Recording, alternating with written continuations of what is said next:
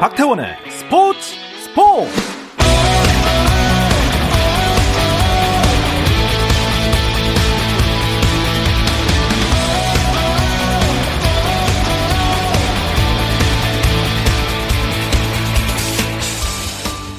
스포츠가 있는 저녁 어떠신가요? 아나운서 박태원입니다. 네, 오늘 이슈들을 살펴보는 스포츠 타임라인으로 출발하겠습니다.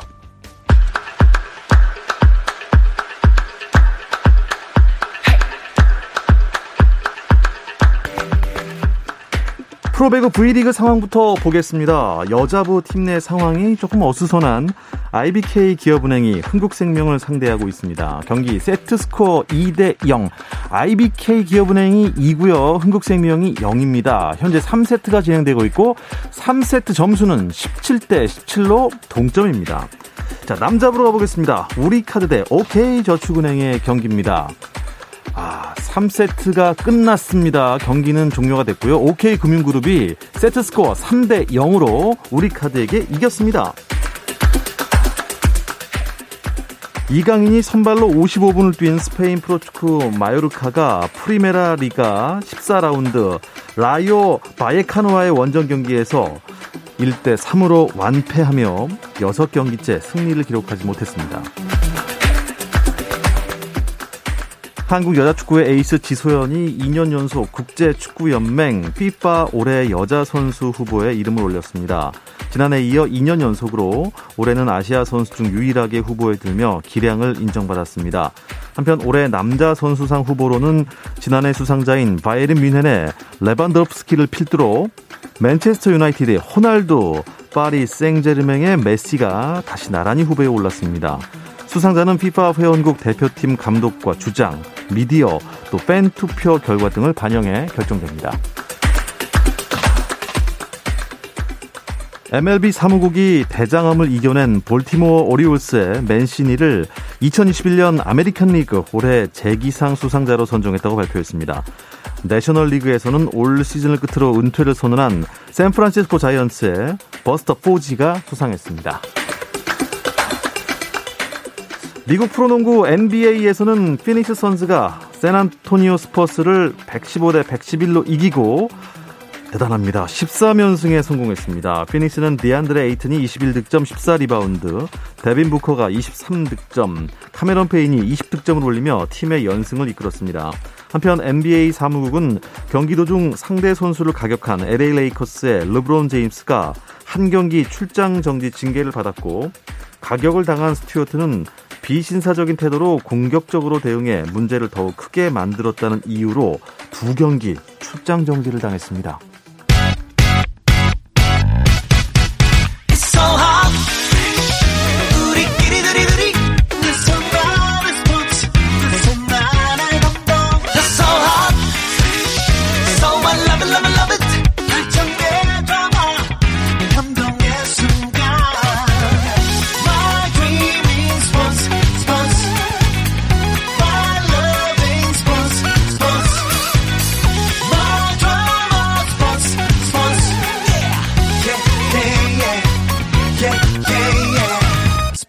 스포츠 스포츠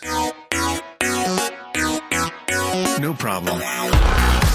네, 화요일 저녁에는 이 두 분과 함께하고 있죠. 정 PD와 김 기자, 정현호 KBS 스포츠 PD, 또 일간 스포츠 김지한 기자와 인사 나누겠습니다. 두 분 안녕하세요. 안녕하세요. 아, 두 분 이렇게 만나 뵙게 되니까 정말 더 반갑습니다. 네. 예. 왜냐면 지난주에 저희가 배구 홍보로 끝을 맺었는데. 아. 갑자기. 맞습니다. 네. 그래서 주간 배구부터 또 이어갑니다. 네. 예, 화요일마다 계속 이어가는 거예요. 네. 네. 곧장. 네. 기억을 네. 잘 하셔야 돼요. 네. 그죠? 아, 배구계가 지금 현재 경기를 치르고 있는 IBK 기업은행 때문에 조금 어수선한 것 같습니다. 네. 지금 이제 저번 주엔 저희가 홍보를 했었는데 이제는 이제 뭐랄까요 보도를 해야 되는 네. 탐사 보도를 해야 되는 그런 상황이 됐는데 지난 12일에 이 주장이자 주전 세터인 조성화 선수가 무단 이탈을 했고 네. 16일 페퍼저축은행전에서 복귀를 했다가 경기에는 출장하지 않고 다시 팀을 이탈을 했습니다. 그런데 이 세터 조성화 선수의 세터니까요. 세터 담당인 김산희 코치도 어, 같이 팀을 이탈했다가 구단의 만류로 복귀를 하고 이런 일련의 사태들이 좀 있었단 말이죠. 그러면서 결국 어, 서남원 감독과 윤재섭 단장까지 경질하게 되는 상황까지 왔거든요. 저희가 사실 이번 이 코너에서 IBK 왜 이렇게 부진한가라고 했을 때 이런저런 이유들이 있었는데 네. 어, 이렇게까지 깊은 뭔가 내막이 있는 줄은 음. 몰랐는데 사실 저희도 좀 충격적이긴 했습니다. 네. 그런데 다행인지 불행인지 오늘 경기는 IBK 기업은행이 잘하고 있어요. 세트스코 2대 0으로 앞서 네. 있고 3세트도 지금 따낼 기세입니다. 그 리드를 지금 해 가고 있네요. 예. 3세트도 밀리고 있다가 지금 예, 좀 뒤지고 있습니다. 어쨌거나 네. 저쨌거나 IBK 기업은행에서 네. 어, 주전 세터와 또 코치까지 팀을 이탈했다는 것은 음흠. 뭔가 팀 내에서 문제가 있었던 거, 있었다는 거 아니겠습니까? 그렇죠. 뭐, 팀 내 불화설이 사실 좀 그 전에서부터 제기가 됐었어요. 그러니까 네네. 지금 서남원 감독이 부임하기 전에, 그러니까 그 몇 년 전부터 이 고참 선수들의 어떤 주도하에 음. 예, 코칭 스태프의 지도 방식에 좀 이 반기를 들면서 좀이 네. 불성실한 태도로 뭐 훈련과 경기에 좀 임한 것으로 그렇게 알려져 있었고 이게 좀 불거지면서 이 불화설이 좀 많이 좀 힘이 실렸던 그렇죠. 예, 그런 상황이 이어졌죠. 결국은 그러니까 IBK 기업은행이 지난 21일에 예, 서남원 감독과 이 단장에 대한 이 사태의 책임을 묻고 이 동시 경질이라는 네. 이 초강수를 네, 뒀었습니다. 그러니까요. 근데 이런 경우에 네. 도대체 왜냐하면 내부적인 일은 저희 전혀 모르니까 맞습니다. 네. 감독이 경질되는 게 음. 정말 상식적인 일인가 좀 의문이 듭니다. 그렇죠. 왜냐하면은 이 서남원 감독이 사실 조성화 선수를 굉장히 좀 아끼는 듯한 어, 액션들이 있었거든요. 네. 9월에 있었던 인터뷰에서도 어, 조송화가 변화된 모습을 볼 수 있을 것이다라고 하면서 디테일이 생겼다. 열심히 하고 책임감을 가지고 훈련하고 있다. 이런 칭찬성의 멘트들이 많았고 그 이후에도 연패에 들어갔을 때도 조송화를 질타한 듯한 멘트는 없었단 말이죠. 그런 부분에서 굉장히 좀 의아한. 네. 물론 이제 최근에 나왔던 보도에서는 작전 타임 중에 네. 뭐 약간 질타 한타 멘트에서 조송화 선수가 성의 없는 대답을 하는 그런 부분이 있었긴 하지만 글쎄 과연 그것뿐은 아니었을 건데 예전에도 사실 여자 배구에서 이런 적이 있었습니다. 네. 당시 이제 호남 정유 때 김철용 감독하고 국이란 당시 리베로 국이란 선수와의 갈등이었는데 이때는 이 김철용 감독이 종교를 강요하는 어떻게 보면 아. 선수 입장에서 조금 예. 합리적일 수 있는 어, 이유죠. 그런 일이 있었군요. 네. 그런데 이번에는 그런 경우도 아니잖아요. 네. 그래 보면서 저는 좀 두 가지 의문이 좀 들었습니다. 첫 번째는 최고위층이 전혀 몰랐다는 게 말이 되나? 이렇게 내부에서 어 이렇게 불화가 있는 동안 최고위층이 몰랐다는 게 말이 안 되고 만약에 이걸 몰랐든 알았든 간에 두 번째 이제 의문은 감독이 아니라 선수를 내치는 게 일방적인 상황일 텐데 맞습니다. 이번에 그렇죠. 감독과 이제 감독을 내치는 상황이 됐단 말이죠. 그렇다면은 앞으로 올 감독과 조성화 김산이 소위 말하는 조성화 김산이의 라인과의 관계는 어떻게 될 것인지 음.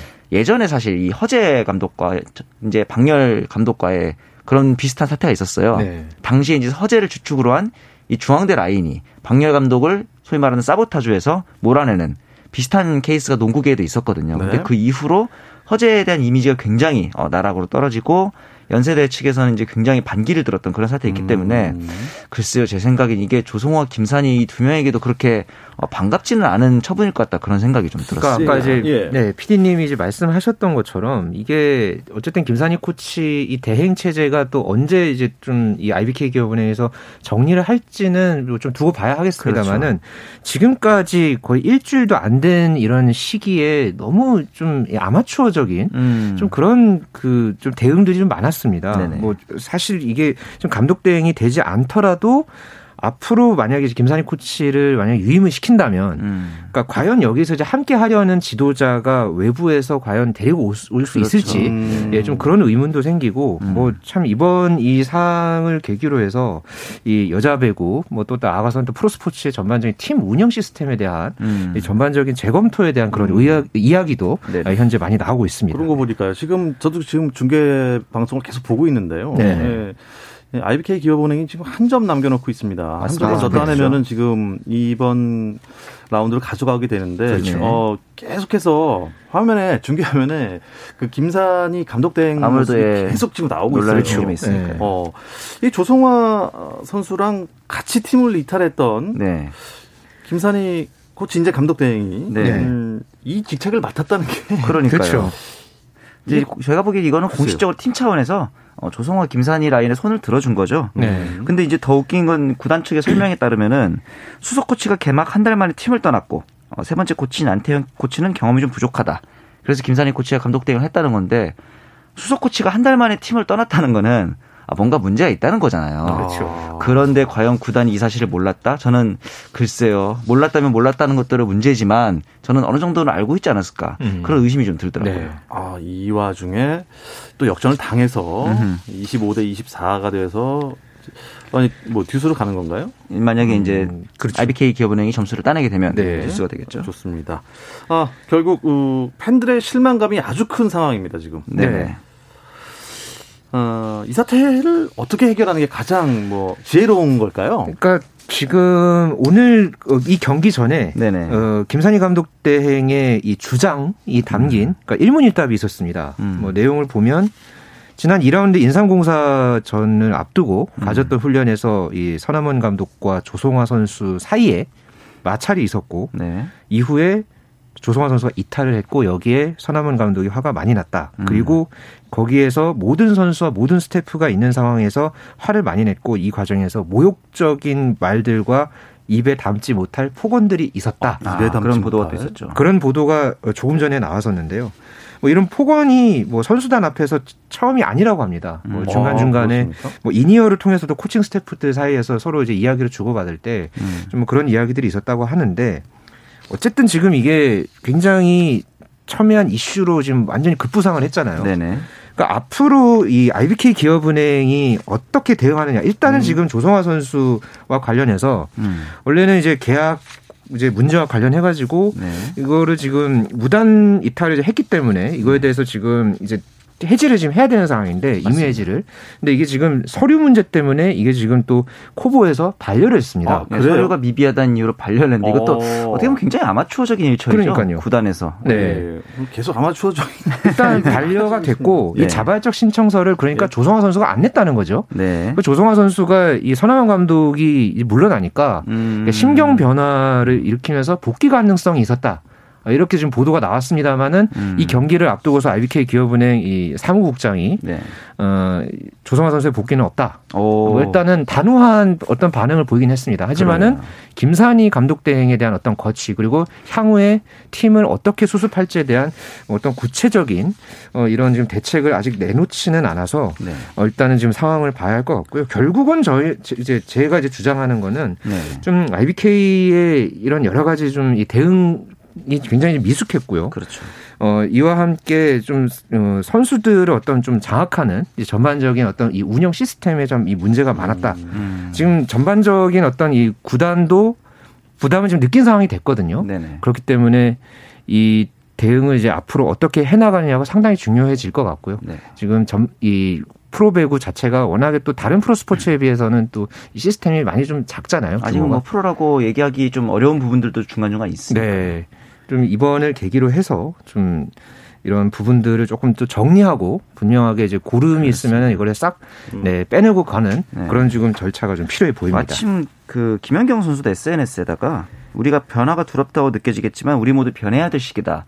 라는 굉장히 좀 의미심장한 멘트를 적었더라고요. 아마 네. 김연경 선수도 이 사체의 본질이 어떤 부분이 문제인지에 대해서는 조금 어, 심각하게 인지를 하고 있는 것처럼 여자 보입니다. 프로 배구계의 고질적인 병이 분명히. 존재한다. 네. 변해야 된다. 맞습니다. 아 이거를 김연경 선수도 지금 밝힌 상황인데 이런 약간 좀 상식을 뛰어넘는 그렇죠. 체제 김산희 체제 IBK 기업은행이 결국 세트 스코어 3대 0으로 흥국생명에게 완승을 거뒀습니다. 방금. 그러니까. 말이에요. 흥국생명도 지금 뭐 사- 기업은행 상황 배려할 상태가 네, 아니잖아요. 뭐 어느. 스포츠나 네. 당연히 상대를 배려하진 않겠지만 페퍼저축은행하고도 승점 1점 차였기 때문에 사실 오늘 승점을 좀 따냈어야 했거든요. 네. 기업은행 냉정하게 봤을 때 한국생명 입장에서도 페퍼저축은행이랑 기업은행 말고는 좀 이렇게 경기를 쉽게 가져갈 수 있는 팀이 없었는데 이제 기업은행이 또 이런 셧아웃 패배를 당하면서 흥국생명 입장에서도 좀 굉장히 최하위까지도 자칫하면 추락할 수 있는 음, 위기가 네. 됐습니다. 예. 야, 어쨌거나 현대건설은 어떻게 된 일입니까? 아, 네. 현대건설이 지난 20일이었죠. 이 화성에서 열린 역시 이것도 IBK 기업은행과의 경기인데 3대 1로 맞습니다. 승리를 거두면서 개막 10연승을 내달렸습니다. 네. 한 번도 안진 거죠. 예, 네. 이 기록이 참고로 이 구단 현대건설 역대 타이 기록이라고 합니다. 개막 후 10연승이. 네. 아, 예전에도 한 번 이런 경험이 그렇죠. 있었던 팀은 팀이었고. 제가 보기에는 이번 주 대진도 그렇고 당연히 뭐 현대건설보다 높은 순위에 있는 팀은 없으니까 뭐 인삼공사나 GS칼텍스를 만나지 않기 때문에 네. 다음 주까지도 연승이 아마 이어질 것 같다는 생각이 11연승, 듭니다. 12연승이면 그냥 그냥 레전드 역사 새로운 역사 이. 정도면은 작년에 흥국생명보다가 더 좋은 페이스 아닌가요? 그렇죠. 그 당시에 네. 컵대 패배라도 있었기 때문에 흥국생명 입장에서는 네. 이번에는 또 이제 정말 현대건설이 전혀 예상치 못하게 이렇게 치고 나오는 부분도 굉장히 좀 주목됩니다. 네. 예.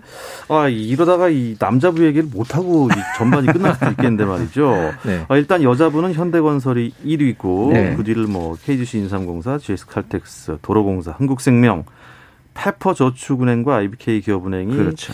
아, 최하위였는데 이번에 승리를 따내면서 순위가 좀 바뀔지도 모르겠습니다. 네. 자 남자부 순위도 정리해 주시죠. 네, 현재 한국전력이 아, 아직까지도 선두입니다. 그렇죠. 6승 3패, 승점 18점을 기록을 하면서 현재 남자부 선두를 달리고 있고요. 네. 역시나 지난주에 이어서 이번 주에도 아주 이 팀 순위가 아주 지금 승점 차이가 적습니다. 그렇죠. 현대캐피탈이 승점 16점으로 2위, 네. 그리고 OK금융그룹과 대한항공이 승점 15점으로 공동 3위, 그리고 네. 삼성화재가 12점으로 5위, 네. 그리고 KB손해보험과 우리카드가 승점 10점으로 6위와 7위인데 음. 지금 조금 전에 OK금융그룹이 이겼죠. 삼 맞습니다. 대 0으로 지금 네. 셧아웃을 했습니다. 이렇게 되면서 2위로 지금- 올라섰네요. 네, 지금 1위로 이제 지금 올라선 그런 상황이 됐습니다. 네. 네. 아 1위가 됐군요. 네. 왜냐하면 승점은 똑같은데 OK 금융그룹이 승리 승이 아 하나 많기 7승이 때문에. 되니까. 네. 물론 이제 야. 한국전력이 한 경기를 아직 안 한 상황이기 때문에 네. 한국전력의 승패에 따라서 또 1위가 계속 뒤바뀌는 요동치는 어, 남자부 순위가 되겠습니다. 네. 아, 오케이 금융그룹 또 지켜봐야겠습니다. 아, 네. 배구 이야기는 이쯤에서 마무리하고요. 또 다른 스포츠 이슈들 짚어보도록 하겠습니다. 잠시 쉬었다 오겠습니다.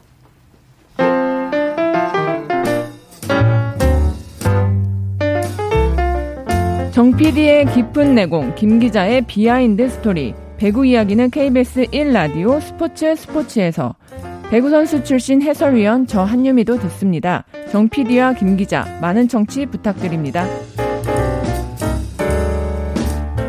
네, 어떤 스포츠 이야기도 나눌 수 있는 시간이죠. 정 PD와 김 기자 듣고 계십니다. 정현호 KBS 스포츠 PD, 일간 스포츠 김지한 기자와 함께하고 있습니다.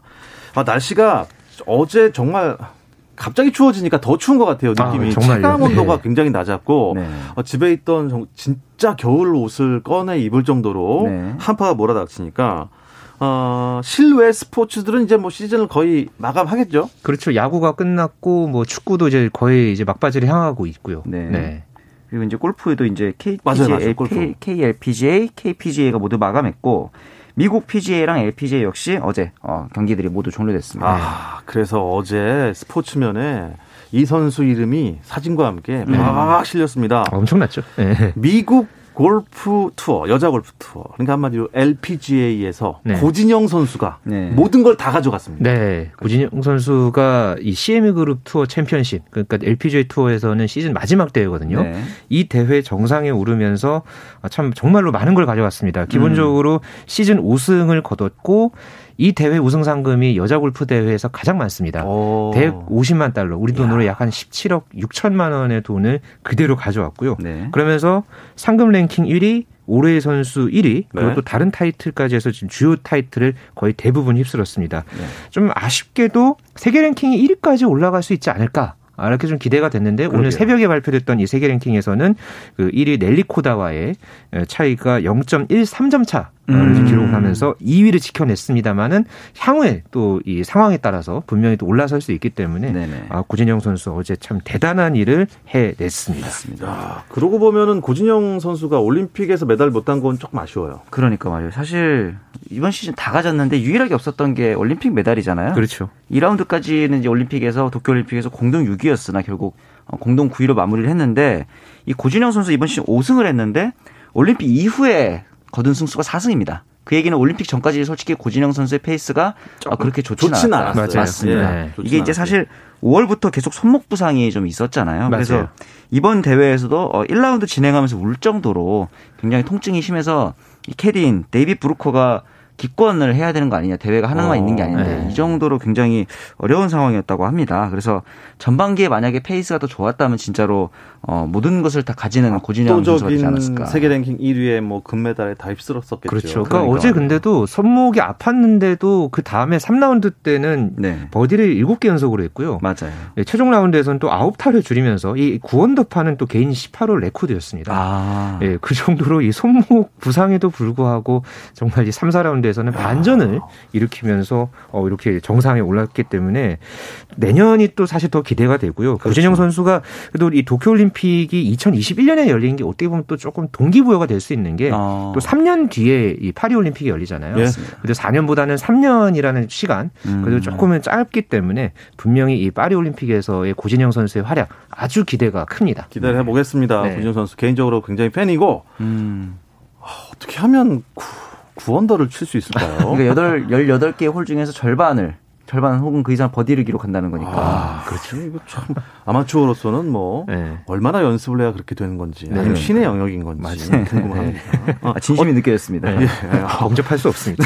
이- 그래서 2021 시즌 네. LPGA에서는 우리 태극 낭자들이 몇 승을 합작했습니까? 네, 올 시즌 7승을 합작을 했고요. 네네. 좀 아쉽게도 우리나라가 2015년부터 쭉 이 LPGA 투어 최다승 국가였거든요. 맞아요. 근데 올해는 이 넬리코다가 4승을 거둔 것을 비롯해서 이 미국에서 8승을 거두면서 우리나라가 조금 밀리긴 했습니다만은 네. 그래도 고진영 선수가 5승을 거뒀고 네. 또 박인비 선수와 김효주 선수가 각각 1승씩 어, 거두면서 그래도 어느 정도의 또 음. 우리가 이제 위상을 좀 확인했던 그런 시즌이었다고 볼수 저는 있겠습니다. 근데 좀 걱정이 되더라고요. 왜냐면은 작년하고 동일한 7승이긴 하지만 작년엔 대회가 18개였고 올해는 30개였습니다. 그러다 보니까 드러난 대회만큼 우리 승수도 좀 많아졌으면 좋았을 텐데 네. 아. 비율로만 보면 좀 낮아지기도 했고 예. 그렇다면 어떤 것 때문이냐라고 봤을 때 역시 저번에도 한번 다뤘던 이 동남아 선수들의 강세, 네. 타바타나킷이라든가 필리핀의 유카 사소 이런 선수들이 이제는 유스 때부터 좀 착실하게 키워져서 우리나라 그렇죠. 선수들 위협하는 네. 예. 우리나라가 했던 시스템을 똑같이 하고 있더라고요. 네, 맞아요. 네. 그런 부분을 봤을 때 내년에는 이제 최혜진이랑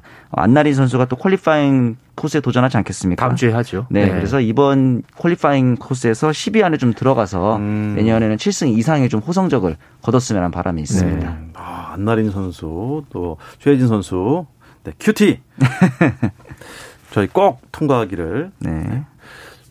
응원을 하겠습니다. 아 네. 근데 이제 최혜진 선수 얘기하니까 또 우리나라 KLPGA에도 그렇죠. 약간 세대 네. 교체라고 할수 있겠죠. 맞아요.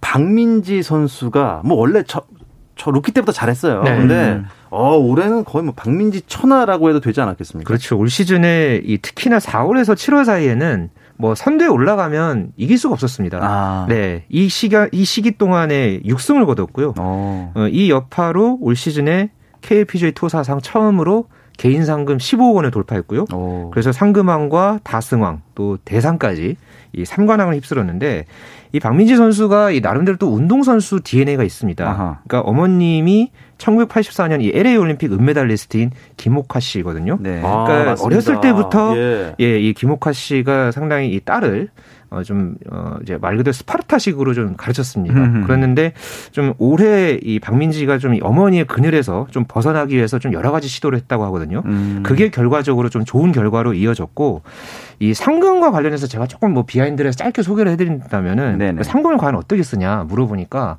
그걸 다 부모님을 드린다고 하더라고요. 네. 근데 그 중에서 본인한테 용돈이 이제 들어오기는 하는데 음. 그 용돈이 자기가 톱10 안에 들어야지 용돈을 그 받는 거 상금의 5%를 받는다고 합니다. 아, 그냥 상금은 이제 좀 그 이하로밖에. 안 주고. 네. 네. 아하하. 예. 아, 아예 받지 않는다고 아, 못 진짜요? 받는다고 하고 그래서 톱10을 자주 하고 우승을 자주 할 수 있었던 비결은 이 용돈 때문이 아니었나. 역시 네. 자본주의의 네. 아니, 그러면 이, 이거 네. 좀 번외 얘기인데, 네. 예, 뭐, 뭐, PD나 기자분들은 혹시 관심이 있을지 몰라. 상금이 어쨌든 세금 다 떼고 네네. 세금 많이 낼 거 아닙니까? 맞아요. 네. 그리고 본인 이름으로 들어오는 상금인데 부모한테 증여하면 또 세금 내야 되는 거 아닙니까? 아, 그렇죠. 만약에 그렇죠. 합법적으로 네. 증여를 아, 하게 네. 되면 그러니까 합법적인 증여가 아니고 그냥 맡아만 놓으시는 거겠죠? 네, 그렇겠죠. 관리만 해 주시는 거죠. 그거는 이제 네, 선수 개인의 음. 네, 어떤 프라이버시로. 프라이버시겠지만. 네. 네, 좋습니다. 아, 생각했습니다. 8개월 동안 우리나라 KLPGA도 29개 대회 대장정을 치렀습니다. 네.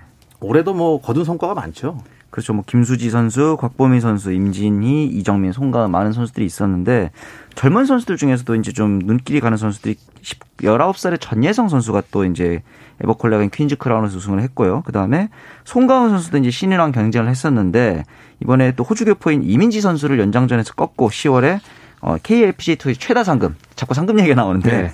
하나금융그룹 챔피언십에서 우승을 했거든요. 네. 이런 선수들이 또 이제 성장을 잘 해서 KLPGA 더 나가서 LPGA까지도 좀 성장을 해줬으면 바람이 있습니다. 네. 잠깐 남자 선수 얘기도 좀 나눠볼까요? 네. 어, 미국 프로골프 투어에서 우리나라 선수 어땠나요? 네, 올해 골고루 선수들이 좋은 모습 보여줬고요. 김시우 선수가 지난 1월에 아메리칸 익스프레스에서 정상에 올랐고 지난 5월에 이경훈 선수가 바이런 넬슨 대회 그리고 임성재 선수가 지난 달이었죠. 이 네. 슈라이너스 칠드런스 오픈에서 정상에 오르면서 3명의 한국 선수가 이 PGA 그렇죠. 투어 정상에 올랐습니다. 그리고 음. 좀 번외로 이 50세 이상이 출전할 수 있는 PGA 챔피언스 투어가 있거든요. 옛날에는 이제 시니어 PGA라고 맞아요. 그랬는데 이 챔피언스 투어에서 최경주 선수가 또 한국 선수로는 처음으로 예. 이 정상에 올라서 또 예. 베테랑의 저력을 아주 과시했습니다. 아, 역시 탱크는 탱크네요. 네. 50 넘어도 탱크는 탱크예요. 네. 예. KLP KPGA. KPGA. 네. 예, 투어 어땠습니까? 네. 이번엔 역시 젊은 선수인 김주영 선수가 이 KPGA 최초로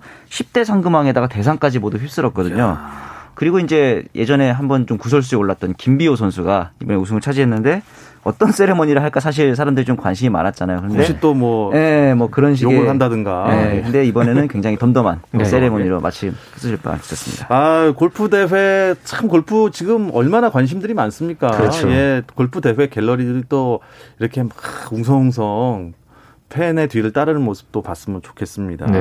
아, 그리고요. 예, 끝나기 전에 이거 좀 짚고 넘어가야 될 게 있습니다. 두 분 다. 네. 네. 한국 시리즈 예측을 두 분들이 다 틀리셨어요. 아, 예. 그렇죠. 두산이 한국 시리즈 올라간다고 아무도 안 하셨는데. 아, 그렇죠. 네. 그리고 저는 5차전에서 끝날 줄 알았는데. 저는 6차전 얘기했죠. 네. 네. 어떻게 된 겁니까? 네. 뭐 이제 제가 생각하기에는 네. 두산의 체력이 많이 무너졌다. 그리고 KT 이강철 감독이 김태형 감독 밑에서 이제 같이 지내면서 김태형의 스타일을 그대로 아. 어, 이제 배워온 것이 아닌가. 그리고 그대로 적용했기 때문에 셧아웃이라는 결과가 나온 것 같다. 네. 라고 갑자기 말을 바꿔보겠습니다. 원래, 원래 말을 바꾸라고 네. 하는 겁니다. 네. 예측은 예측이 아, 예측은 예측이 저희가 사실 많이 맞힌 적은 없어서 네. 그냥 말 그대로 이 말만 아, 승률이 좀 떨어집니까? 어, 비슷합니다. 아, 비슷합니까? 네. 다승은 저희가 뭐 할 수 있겠는데 승률은 네. 낮을 수도 있어요. 네. 아, 그렇군요. 아, 아무튼 뭐 두산이 올라온다는 것은 음, 저희가 전혀 예측을 못했기 때문에 네. 아, 어 그리고 음, 이번에 무너진 또 법칙이 있습니다. 네네. 예. KBS 중계 때 그렇죠. 한국 시리즈가 아. 끝난다는 법칙 이거 어떻게 된 겁니까? 그러니까 저희가 2015년인가부터 거의 6년 가까이 네. 항상 저희가 클로징을 했었는데 그래서 이번에는 그 플레이오프도 5판 3선 승제 3판 2선 승제로 바뀌면서 경기 수도 많이 줄었거든요. 아. 그렇기 때문에 이제 이번에 못했던 중계들을 어, 내년에는 좀 더 많이 할 수 있으면 어떨까라는 어, 의미를 아주 네, 많이 붙여서 하시는데 네. 시스템 변화로 인한 네. 어쩔 수 없는 결과였다. 네. 그렇게 받아들이시면 좋을 것 같습니다. 아, 알겠습니다. 아주 네. 이성적인 판단 감사합니다. 네. 이 소식을 끝으로 이번 주 정 PD와 김 기자 여기서 마무리하겠습니다. 정현호 KBS 스포츠 PD, 일간 스포츠 김재환 기자 두 분 고맙습니다. 감사합니다. 감사합니다. 내일도 저녁 8시 30분에 찾아오겠습니다. 박태원의 스포츠 스포츠